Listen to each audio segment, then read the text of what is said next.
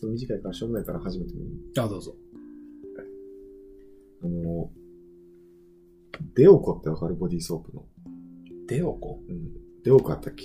一回なんか女子高生の匂いがするとかって言って話題になったやつがあんねんけど。怖っ。ね デオコ、薬用でよ、あ、え、なんかこれ？あ、そうそうそうそうそう、デオコってやつと、あともう一個何やったかな。あとね、なんも知らん、これ。まあいうのがあって、なんか、ボート製薬。なんかボディーソープは、ちょっと、その、イソップとかじゃないけど、まあ、薬局とかで売ってるやつでちょっと高いやつ使ってたわけです、前までは。で、このデオコって、なんか、ともり新太先生も YouTube でレビューをされてまして、はいはい。なんかラクトンっていう成分が入ってるから、なんか幸せの匂いがするみたいな感じ。でなんか加齢臭にもいいみたいな感じらしくて、うん。で、なんか、その、匂い、香り物の話でも喋ったけどさ、匂い結構気にするから、とはい。りあえず加齢臭は嫌や、加齢臭は嫌やと思ってこれ使ってたんですけど、でも、ジム行って体洗って、家帰って体洗ってみたいな感じで、結構消費量が激しくて、でこれい1000円ぐらいすんの。高っ。そう。で、ちょっとコスパ悪いよなとかって思って、で、この前、ドンキホーテに行ったら、うんなんだなんと、あの、ダブのボディーソープ、は200円。へえ。200円。びっくりして。安さの伝道。安さの天堂。ダンダえンダン。200円とかって思って。で、なんかいろんな匂いが出てたんやけど、香りか、匂いって言ったかんね。香りが出てたんですけど、うんなんか、マイルドセンシティブみたいなやつを ちょっと選んで。香りじゃないでしょ。そう。でも、石鹸の匂いみたいな。だけで、まあ、マイルドセンシティブ選んで200円で。で、全部ボディーソープなんや。全部ボディーソープ。で、使ったんやけど、めっちゃ良かった。びっくりした。えー泡立ちめっちゃいいしさ。でダブ？かダブ。香りもめっちゃいいしさ。ダブ褒める人久しぶりに聞いた気がするわ。で、しかもなんか結構体洗うから、その朝、から行く、えっと、会社行く前に洗ったりとか、ジム行ってから体洗って、家帰ってきて洗ってとか、結構洗うからさ、そのコスパって大事なんよね、と思って。まあね。え、これ？それの、えっと、プレミアムじゃない、もう普通のしかもなんかさ、その、容器に入ってるやつじゃなくて、あの、プラスチックのさ、容器詰め、詰め替えようみたいなやつ。うん。200円。びびっくりしたわ。これもう、なんか5分の1だから5回買えるやんとかって。掛け算割り算。10割る2は5。へそうっていう話。よかったわ。泡立ちもめちゃくちゃいいし。ーマジでひっくり返すようなこと、話だけどさ、うんでも多分さ、1日に2回も3回も洗うんだったらさ、多分毎回石鹸使わなくていい。てか場合によっては使わない方がいい時もあると思うけど。えっとね、2回は洗う絶対。たまに3回洗うときはある。でも、に、えっと、3回目洗うときは、えっと、大事なところだけ。うん。なんか、俺自分がそのアレルギー系の乾燥肌じゃけどさ、なんか多分俺まず、多分1日に2回石鹸でやったら多分もうめちゃくちゃなんよ、肌が。うん。多分もう、多分なんか本当に、な、たいい例えばもうかわんけど、多分もう毎回クレンジングオイルで全身洗ってるみたいな感じになる。もうなんかヒリヒリになるけどさ、絶対やらなくて。で、皮膚科の先生に、その人間の匂いがきつくなりがちなとこ、うん脇と股と足。首が？こう耳の裏とか加齢臭するっていうから洗うねんけど。うん、多分お湯で、その、みお湯回ってなかったらやばいけど、多分お湯の洗浄力で十分だと思うよ、普通はね。え、でも大事なところって言ったらそこ。ここと、脇と、あ耳の裏と。で脇と、股と、足。まあ、洗うようにして。そう、そこだけは石鹸をつけたりしてでもいいけど、俺多分なんか背中とか腕とかに石鹸とかつけたら多分もう俺もめちゃくちゃなんだよね。いやまあもちろんこれで、うん、だからジョーはいつも臭いよって言われたら終わりなんだけど。そうそうそうでもだから、けど、汗がくんやもん、めっちゃ。でも汗の匂いって絶対お湯で落ちるよ。しかもその、例え汗ば、汗の匂いじゃなくて、ベタベタ。ベタベタお湯で絶対落ちます。なぜなら汗に油成分はないからです。けど、うん、専門的なこと言うけど。のだってほんまに。専門的なこと言うけど。まあそうですね。でも洗った気持ちいいやん。まあね。はい。てかまあ普通にいい匂いがした方が楽しいしね。そうダブなぁ。なんかボディ、そう、だから俺ボディーソープとか好きだけどあんまり買わないんだよね。でもなんか、あのマシュマロアワーとかってやってるやつわかる？ビオレか。ビオレやろうん。買ったことある。俺よくないえ、なんか泡、すごい、泡ヘタレやからさ、ああ、ほうなん？そう。へーなんだろうね。ボディーソープか。最近何が売れてんだろうね。いろんなの出てきた。なんか泥のやつとかさ。まあね。なんか、その、私たちの経緯の人たちは、ロクシタンとかイソップとか使われてる方が多いんじゃないですか？ロクシタン使ってる人おるんかな？普通にいる？おると思う。でもいい匂いやからね、すごい羨ましいと思う。イソップもさ、すごい。いいい匂いやん。だってぶ、ハンドソープでいい匂いやねんけどさ。まあちょ確かっとね、1本4000円とか1本3000円とかっていうのはちょっとしんどいよね。に。いや、そのランニングコストは絶対に無理。あでも、1日1回、その、お風呂でリラックスしていい匂いを嗅ぎたいっていうのは、だって入浴剤とかもそうやね。なんか最近、ね。なんだっけ、あの、バースやったっけ？ああ。みたいなのがさ、あれだって、1回300円ぐらいするっしょ。そうな。銭湯行けるやんってなるけどさ。そうね。まあおっしゃる通りですね。うんまあいい匂い大事だしね。まあ当たり前か。こんだけ、こんだけ喋るぐらいな。俺も乾燥肌じゃなかったら多分もうちょっと使ってんのか何回匂いネタ話すねんっていうぐらい話してる。な。やっぱ匂いだって大事だもん。香りはね、やっぱ大事だよ。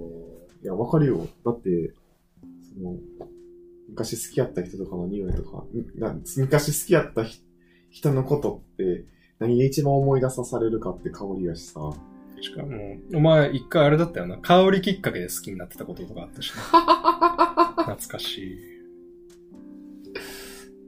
そう、だって、でも、仕事行く前とかも、あの、さっと香水をつけたりするんですけど、それで気持ち切り替わるしね。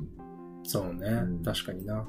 そうね。そう、直接的やん、官能的やしさ。うん。俺最、なんだったかな。ラベンダーの匂い昔から好きなんだけど、うん最近一周回ってやっぱりラベンダーが一番マジで好きだなと思って、ラベンダーのアロマオイルを、あの今、あのーアロマオイルのやつをさ、ディフューザー使ってさうん、吹いてるんだけど、まあちょっとこの部屋には置いてないけど、あのー今は誕生日に母さんと姉ちゃんがくれたイソップのアロマオイルを。使ってるんですけど、なんかイソップらしいえもゆ、なんか何とも表現しがたい、あの香りね。そう、香りなんだけど、あれがなくなったら次はラベンダーを買い直したいなとは思ってますね。気分、気分転換になるってのはマジでそうだね。なんかシュッとに。ミントと、なんかやっぱ、ミントとかも持ち歩きたくなるもんな。発火とか。うん。ラベンダーってでも一瞬、一瞬間違えたら芳香剤の匂いせえへん。ああ、まあ確かにね、使われすぎててね。そう。この前、会社の飲み会でレモンサワー飲んでんけど、レモンの匂いが、えこれトイレの芳香剤やみたいな。なんかめっちゃ酸っぱいレモンサワーみたいなのあが書いてあって。クエン酸かなんかわからんけど、わか。る？そう、なんか多分液もなんかちょっと違うの使ってるんか知らんけど、えトイレの芳香剤やんみたいな。確かにな。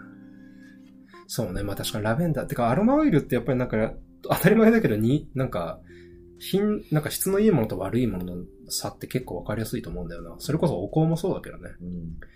なんか安いお香ってマジで、た、なんか粗悪な煙みたいな感じに思っちゃう時あるもんな。うん使ってる人おったら本当申し訳ないんですけど、私、無無印の、あ、いや、わかる。ごめん。わかるわ。わかる金木犀のさ、いや、わかるわかるわかるわかるわかる。あの、お香、一時めっちゃ流行ったやんか。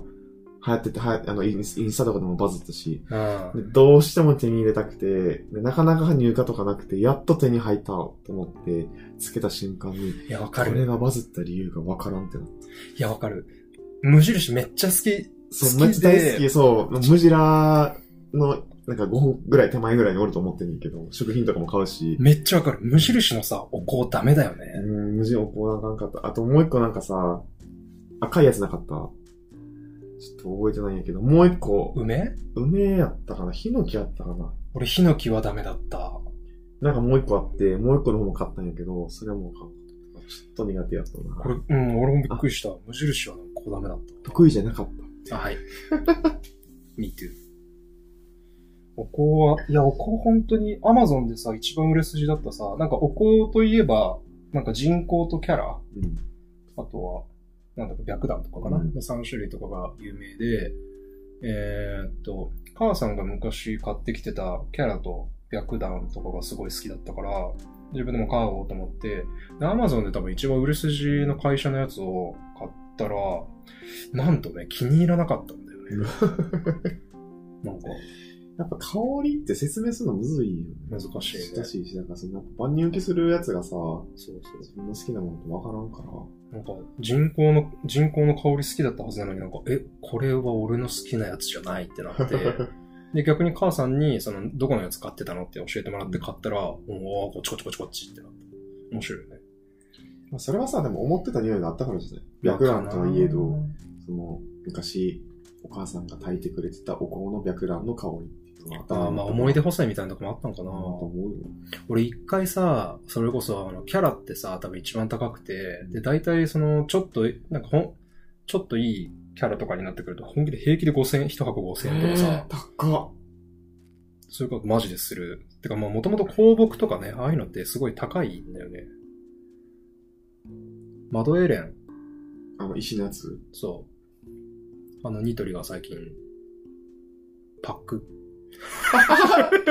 マネ、リプロダクトして。リプロダクトしてる、あの、石にオイル垂らして香るよみたいなやつ。俺、ほんま匂いすんのかなって思う。なんか、うん、なんか石に香りを垂らす、え、オイルを垂らして香らせるっていうのはちょっと謎。そんなに広がらないと思うよ。それこそ、すごく乱暴な話、ティッシュに垂らすのと同じぐらいだと思う。そのアロマストーンに垂らすのと同じぐらいだと思う。本当に半径50センチとか30センチとかぐらいにしか、ほとんど広がらないんじゃないかな。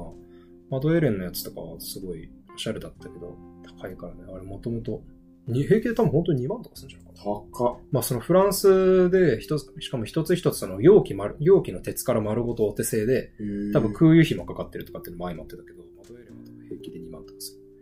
あの常時香ってるっていうのあんま好きじゃない。ああ、わかる？わ。鼻が慣れたらわからなくなるしな。そう。も、それも、それでもったいないと思うし、なんか今日はこれじゃない。こういう気分じゃないからっていう。わかるわかる。別のここを炊きたいとかの時とかも、その匂いが邪魔してるとちょっと、はにゃ、わかる。はにゃ、鼻がはにゃってなる。お香のいいとこってやっぱわかりやすいよね。15分とか20分とかそうそうそうそうそうそうそうそうそう。日々っていうあの香りのマッチ知ってる？してるしてるしてる。教えてくれたやつ。なんか、ツタヤとかで売ってるやつ。あそうそうそうあれと10分だけやったっけ？そうそうそうそうそう。あれとかすごい便利だったし。お香だと最近外れが少ないのは、なんか、蔦屋書店とかいろんなとこでよく売ってる訓玉堂なんか、多分京都の老舗らしい。それ、この前、ニューマンに、横浜のニューマンに遊びに行った時に、ミス、店舗あった。石鹸の匂いする、これ。ああ、石鹸の匂いっぽいかもね。多分、もともと、なんだろうな。なんか、京都、新巣、創業1594年って書いてあるから、まあ多分普通にすごい老舗なんだと思うけど。このシリーズは、こんだけいっぱい入ってて、1500円ぐらいとか、多分お香にしては随分安いし、香りもすごくいいから、訓玉堂は外れなしですね。バラの匂いが好きで、訓玉堂のバラのお香を買ったら、さすがにバラのお香は、飽きたというかしんどかったというか重たかったらしく、消費するのがマジで大変だった。消費。多分4年ぐらいかかった。ああ、そうよ。ポッドキャストを始めて10回以上が経過して聞くんですけど、早口ってさ、やっぱなんか、微妙だよね。てかなんか、オタクの人の早口がキモい。早口な傾向があるって言われる結構。私もとてもある。まあ、でも、自分の、と、撮ったポッドキャスト何回か聞いてるけど、早口やなと思ったことがない、二人とも。うん、まあ確かにそうか。いいペースだから、まあ、聞いてくれてるっていうのもあると思うし、録音してるっていうのもあるから、ゆっくり喋ってると思うけど。まあそうね。二人でただカフェで飯食ってたらもうちょっと違うかな。でも早いなと思ったことないけど。え？え？え？って言うやん、よく。わからんかったら。あはいはいはい。それがないから、多分分かってるよ。なるほどね。なんかひと一人で録音されてるゲポッドキャストの人とかの聞くとさ、まあ、人によっては台本用意しとったりするのと、あと、なんか、その、二人で喋ってるとさ、なんかだんだん興奮してきてさ、なんか、その、我を忘れてなんか、ぴゃぴゃぴゃぴゃぴゃって喋っちゃう、みたいなのが、やっぱ一人だとなかったりするから、まあ、録音環境が安定してるっていうのもあるんだろうけど、あの、お祝いの会取った時とかね。あれはちょっとひどかったね。あれね。もう、寄ってますって 言ってなかったシラフですよ。でも、シラフとかって言うと、お酒飲みながら撮る会があってもいいかもね、次。あ、それはね、思ってた。え、何になるのみたい？え、はレモンサワー。ああ、普通にね。これなんだろうな。ジョーはめっちゃ酒が弱いんです。弱いっていうかなんならもうダメ、ダメなぐらい弱い。でも、あんまり、なんか、飲んで気持ちいいとか飲んで楽しいっていうのが全然わかんないんで、あれなんですけど、まあでもね、多少、たしなむぐらいは飲めたいなとはずっと思ってるから。あーなんか練習しようと思って買ってきた プレミアムモルツが、プレモルで練習しようと思った。いや、その、いや、てか、ビールってさ、やっぱ万能じゃん。飲めないっしょ、ビール。飲まれへんやん、ビール。嫌いよ。だからなんで練習しようと思ったいや、だ、いや、でもやっぱりビールが飲めるだけでさ、全部いけるじゃん、日本だったら。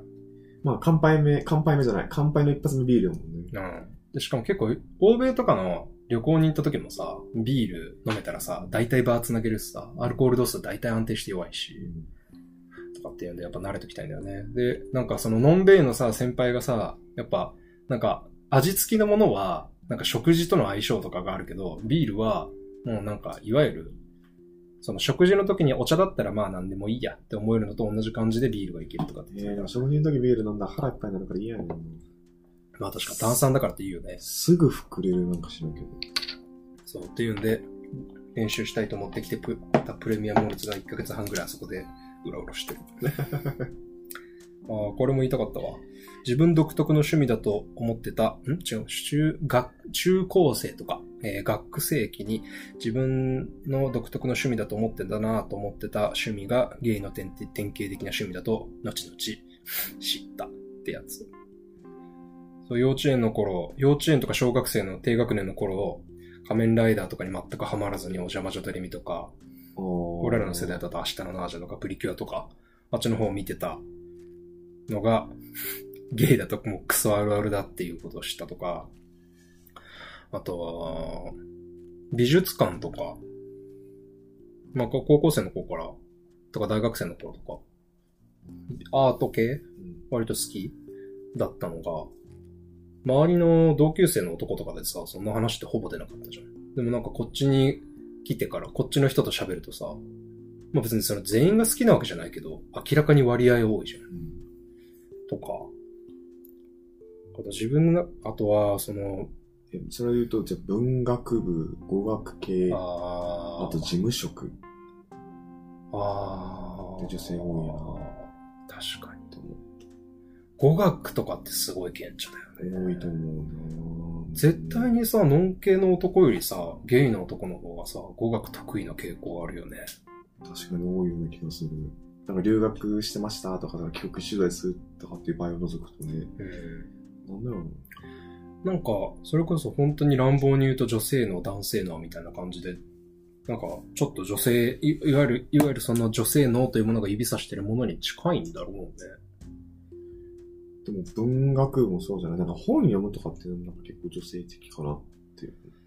小説は、だって言うとし、え？ー、って思う。なんかその、あジムとかでも新しい人が入ってきたら自己紹介とかするけど、うん趣味とか言うときに読書ですって言うと、え？って言われるんです。うーん。あんまピンとこやん。うーん単純に本を読むっていう人が減ってる、なんか、身の回りの数で少ないのはそうなのと、あと、本を読むっていう人も、あの、ハウツー本は読むけど、小説は読まないっていうか、結構真面目な顔で、え、小説って何の役に立つのっていう人が普通にいる。あれはびっくりするね。現実逃避です。そうそうそうそう。なんか、え、じゃあ漫漫画とか映画とか、あなたが生きてるやなんだよ、っていうことでしょ。ひひろゆきみたいなやつ。あなたは何の役に立つんですかみた でも本当にそう思うんだよね。娯楽ですよっていうね。あの感覚がわからない。だからファンタジーとか、それも読まなそうな顔してんのかなまあでも少なくともクロスフィットのジムには少ないんじゃない？いや、でもおるよ、結構。でもなんか銀座とかなんかああいうきギラギラしたビジネス街とか行ったらさ、なんか趣味は筋トレと読書です。みたいな感じの、スタバで毎週飲んでます。意識高い系みたいな人はまあちょいちょいマジで。ごめんなさい、リスナーさんのことはごめんなさいけどね。いえいえあとは、その見た目、その、あスキンケア。みあースキンケアってさ、ゲイってさ、なんでこんなこだわるのかな？やっぱりルッキズムってことになるのかな？だと思うよ。思いますだってさ、同じ世代の人とかでもさ、だってもう4万5万とかかけてる人おるやん。マジで？とか、あの、何やったっけ？あのプチ整形じゃないけど、なんかこう、ダーマレーザーであったっけ？なんかレーザー当てましたとかさ。なんかあ、の、ハイドラフェイシャル行ってきましたとかさ、ハイドラフェイシャルって何？毛穴の汚れ取るやつとか。何言ってんの？うんから、すごいそこは、ああ、やっぱゲイ独特なんかな。美容ね。でもやっぱルッキズムってことなんだろうな。やっぱ、だって、結婚したらさ、結婚した瞬間にさ、なんていうかその、一応、現、基本的にはさ、モテるモテないのさ、ラットレースから降りれるじゃん。うん。上がりじゃん。うん。でもゲイってなんか、その、終わりがないもんね。うんセクシャリーになんかアトラクティブな状態をさ、なんかなんなら結構45歳とか50歳ぐらいまでさ、彼氏がおようがおるまいがさ、なんかある程度求められるじゃん。そこな気がするよ俺もお金あったらやりたいな。な。へそこまでちょっとお金はかけれないかー、無理ですね。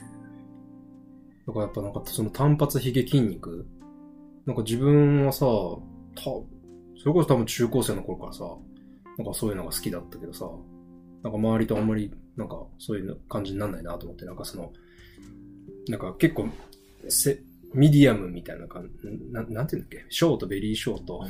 ミディアムとかだっけ？なんかウルフカットとか結構流行ったじゃん、俺らが中高生の頃さ。あんなもん1ミリも良さがわからなくてさ、ひたすらソフトモヒカン、ソフトモヒカンみたいな感じだったけどさ。うん。なんか、あんなんも、ゲイ、ゲイにの世界に飛び込んだら、な、もう、ド典型もド典型って感じ。なんか単発ヒゲ筋肉は当たり前すぎるみたいな。なんかおしゃれが好きな人も、こファッション多いよね。多いなぁ。なんでかな。あれ不思議だよね。うん。あれよくわからん。なんでなんだろうやっぱその見た目？でもでもなんか、必ずしも見た目がさ、こう万人受けするファッションじゃないおしゃれな人もうん。多いやんか。うんあ、なんやろうね。なんか、それこそ美術館とかアートの感じの感性とかと似てるんだと思うんだけどね。うん、まあ、なんだろうね、中高生とかの多感な時期に、なんかその性、自分がなんか、普通にストレートな異性愛者だったら、いくらでもそっちのことでなんか時間を潰せると思うんだけど、それが一切そういうのができないってなった時に、なんかそういう情緒の部分を埋めるものがアートなのかなとかちょっと思ったりしてる。なんかその、中高生の若者たちが、のんけの若者たちってさ、多分自分たちのエネルギーのそれこそ40%とか50%ぐらいはさ、女にモテるとかさ、女どうするとかさ、なんかそういう女の子に向けてめっちゃ意識する時期だと思うよね。でもゲイってさ、それにエネルギー割けないじゃん。うん。咲く場所がないから。でもなんかそのただエネルギーだけが余ってて、なんかそのエネルギーを何に使うのかっていうので、うん。まあもちろん単純にそれを全部勉強に向けるって言ったら珍しい子もおるけど、なんか多分、女の子とべ、多分勉強と女の子の代わりに基本的になんないじゃん。なんかそういう時になんか小説を読むとかさ、てか俺多分小説読んでたのとかそういうことだと思うんだよね。現実で面白いことがないからファンタジーに手伝っていただくみたいな。だから恋愛小、恋愛とかも恋愛小説で自分の中でなんかその、まあなんか、微妙に変えるとかさ。だからロマンチックなんですね。うんって言えよ。あと、アバクロはマジで衝撃だった。なんか好きな服、なんかウィゴーとかさ、ライトオンとか行ってもさ、なんか好きな服ないなとか思ってさ、ファッション雑誌とかで見てみても、メンズノンノ、なんでこれがオシャレってことになってんだろう、はてなはてなはてなとかって思ってて、なんか、なんかいいファッションないかなとか思って調べてて、お、すごい、このブランドめっちゃかっこいい。アバ、アバ、なんだこれ、アバクロンビーフィ、フィ、フィッチ？みたいなの思ってたら、はい、ゲイみたいな。はい、何のひねりもなく、ストレート真正面からゲイみたいな。そこはね、ちょっとわからんわ。でも確かにな、ファッションはあなたあんまりアバクロ、てか、何その、ガチホモ系じゃないもんね。うん全くね。それこそ WeGo とか。あとなんかもう一個あったかな。まあ家庭環境とかはな、明らかにな、多いけど、ちょっとそれはするっしょ。あとなんか結構さ、最近聞いたんだけど、兄弟でゲイ。多いらしいね。あんまり俺らの身の回りおらんけどさ、なんか結構あるあるらしいよ。なんか、あ、実は弟もゲイなんだよね、みたいな。あんまり知らんよ。うん。ちょっとコメントしづらいわ、それ。なんかまあ、ゲイまあでもありえなくないよね。だって、下は上の背中見て育つもん。かななんか、なんかその、あとはその遺伝的なものとか、ん。まあ、家庭環境の影響とか、やっぱそういうのの影響が結構強く出るんかな、みたいな。なんかもうちょっと解なんか分解析というか解明されていったらいいなと、個人的には思っている。という感じで今回はそろそろお時間もいいところまで来たので終わりにしようかなと思います。はい。えっと、今回もありがとうございました。30代ゲイのロバタ会議では皆様からご感想やご質問などのお便りをお待ちしております。いただけるとすごく嬉しいです。Google 投稿フォーム、メールアドレス、Twitter アカウントを概要欄に記載しておりますので、送ってください。それでは本日のお相手も、じゃあと、マックスでした。またねー。ありがとうございました。